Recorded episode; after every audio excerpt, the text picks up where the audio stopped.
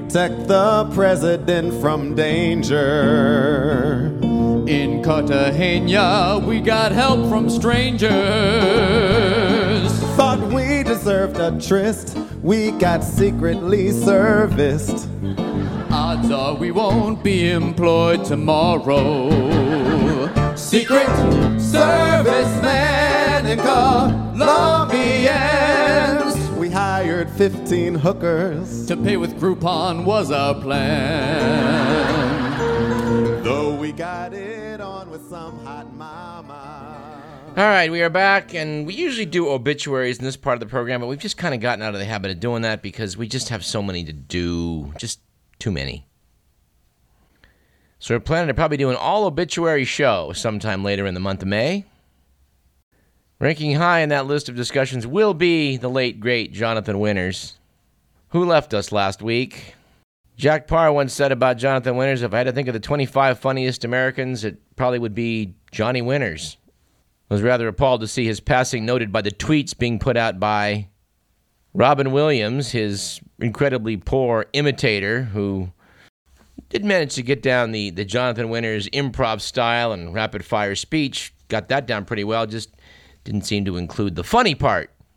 Did we do the opinion part yet? I don't think so. Okay, well, you know, that opinion, like all those heard on this program, does not necessarily represent those of KDVS, our sponsors, or the University of California, who, God help us, I hope doesn't don't think that Robin Williams is funny. And yes, we'll also do that, that famous comedy cut up Maggie Thatcher when we get the chance.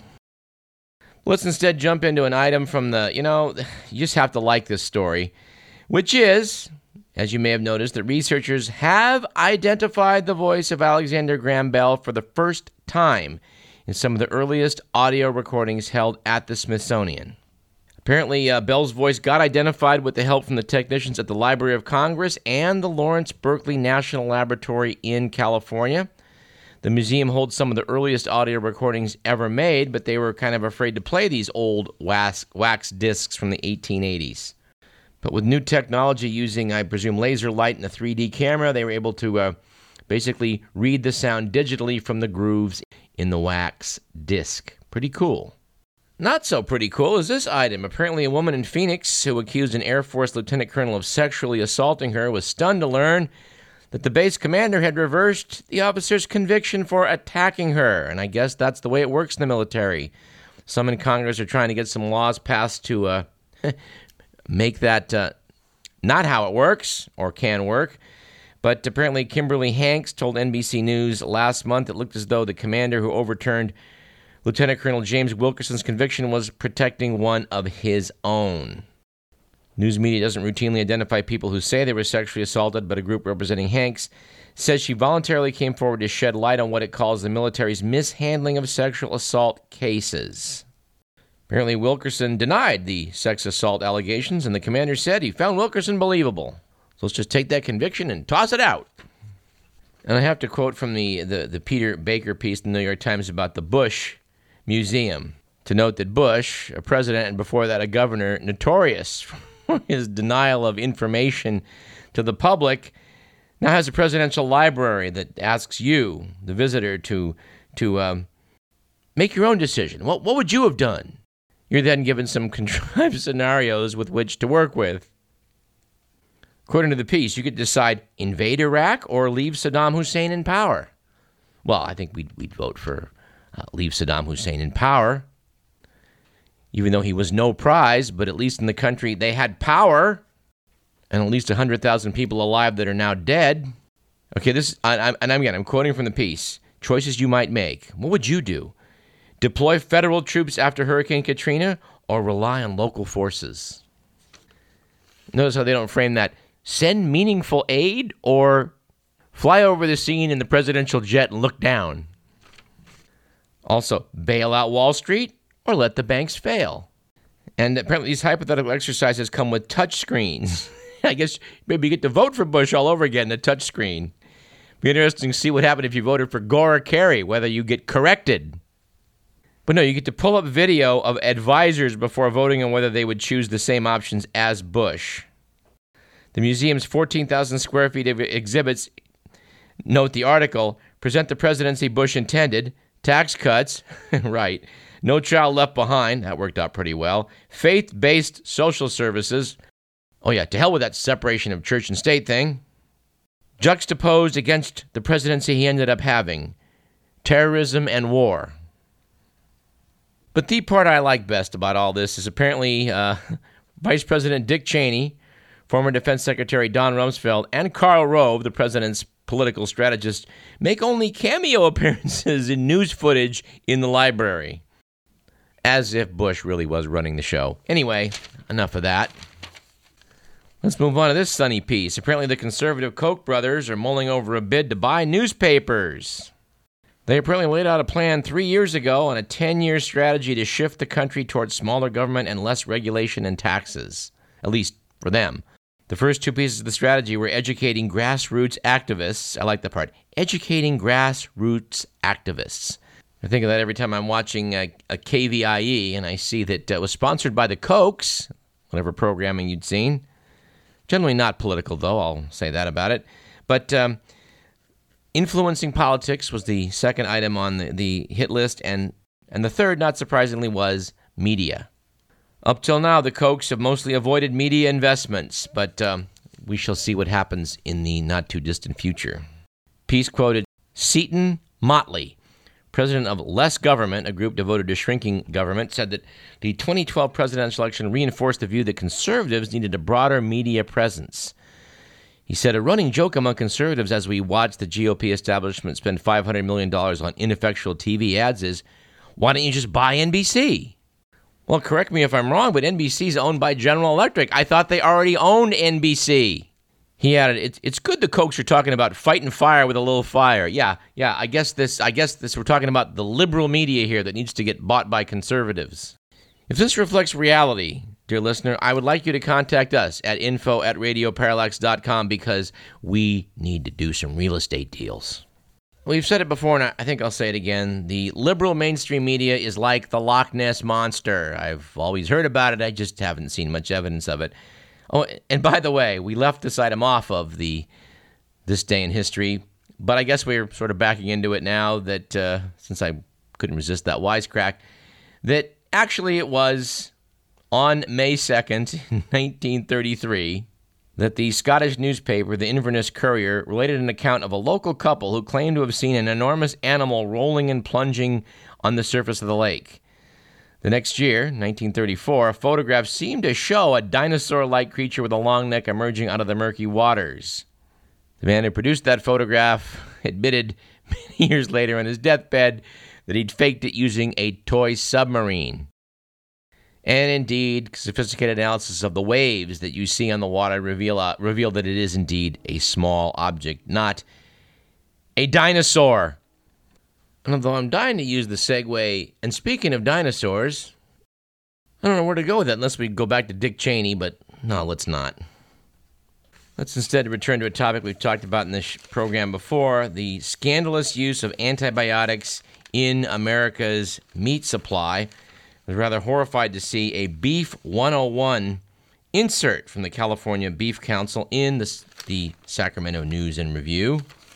It's clear that the beef industry wants to fight back, and, and I have to admit, I'm not a vegan, I'm not a vegetarian, I do eat beef. But I remember when I was an undergraduate at UC Davis, once hearing somebody go on about how bad beef was, and I said, But cows eat grass. People can't eat grass. Therefore, by utilizing cows, we're we're tapping into a source of food, grass that we humans can't eat. And the guy looked at me and said, You aware of the fact that we just feed them grain? And it takes 10 pounds of grain to make one pound of beef, which at that time I did not know. And I was sort of appalled to learn this. And even more appalled to see in the news and review the bit they have about uh, antibiotics. There's a little blurb saying, you know, we're asking the question Are antibiotics in cattle overused? And creating resistant bacteria. According to the Beef Council, antibiotics in cattle are used to prevent, control, and treat disease and raise safe beef. Well, well, that's sort of true up to a point. You can use antibiotics to try and prevent, perhaps, and control and treat some diseases, but basically, antibiotics are in cattle feed to help the animals grow faster, which due to reasons we don't fully understand by killing off bacteria in the gut, what have you. More nutrients are available, are available and the animals grow faster. It's not being done to prevent disease, it's being done to make meat a little bit cheaper. But notes the Beef Council all drugs used to raise food animals are extensively tested and monitored. Well, duh. And each new product must go through dozens of studies before approval by the Food and Drug Administration. Yeah, because the antibiotics are supposed to be used by humans, so we do test them. He notes this process helps protect human health while giving veterinarians and beef producers the tools to keep animals healthy. Well, yeah, but they're, they're dodging the issue about resist, creating resistant bacteria. But they say, by law, no beef with antibiotic residues that exceed FDA standards is allowed in the food supply, and all products approved by the FDA for use in food producing animals must pass significant human food safety benchmarks. They go on. Eh, cattle producers avoid using antibiotics. They're important in human medicine. Not quite true. In multiple studies, no connection has been found between antibiotic use in cattle and antibiotic resistant foodborne and other pathogens. Well, how hard have they looked, really?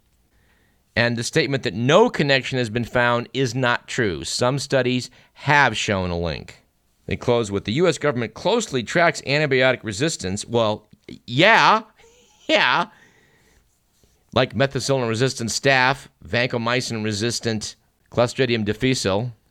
But are they out at the cattle pens taking samples from the manure to see how much resistant bacteria there is there? I don't think so. Maybe I'm wrong. I hope so. I hope I'm wrong. But I really don't think so.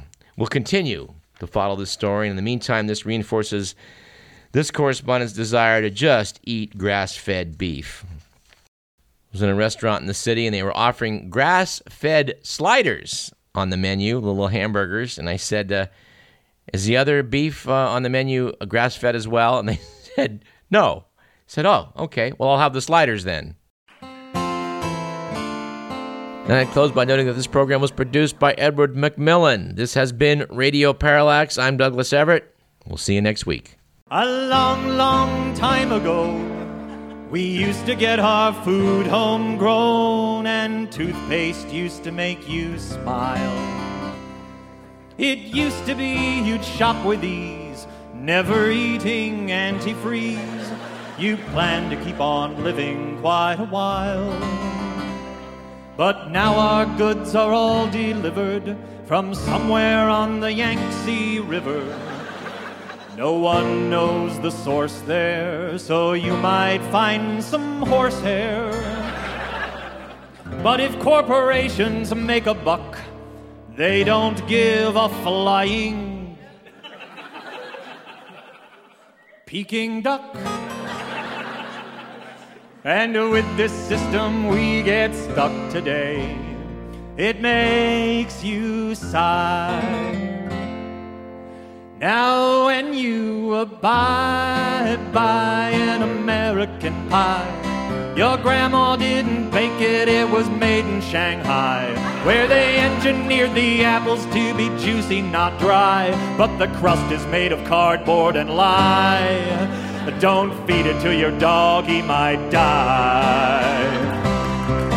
Now, did you eat a tasty cake and did it make your stomach ache?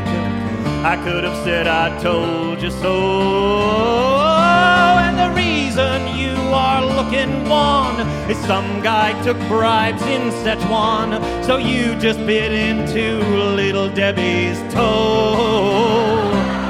And now the toys you bought from Fisher Price have toxins deemed unsafe for mice, and Elmo tends to wheeze, cause he's laced with PCBs. But all my problems seem so far when I see my cheap new DVR. I'll even brush my teeth with tar, and you will see uh, that I'll buy, buy from some young guy. I drive a Chevy and it's heavy, but the price is too high. Soon 20 bucks will buy a car from Shanghai. And honey, that'll be the day we all die.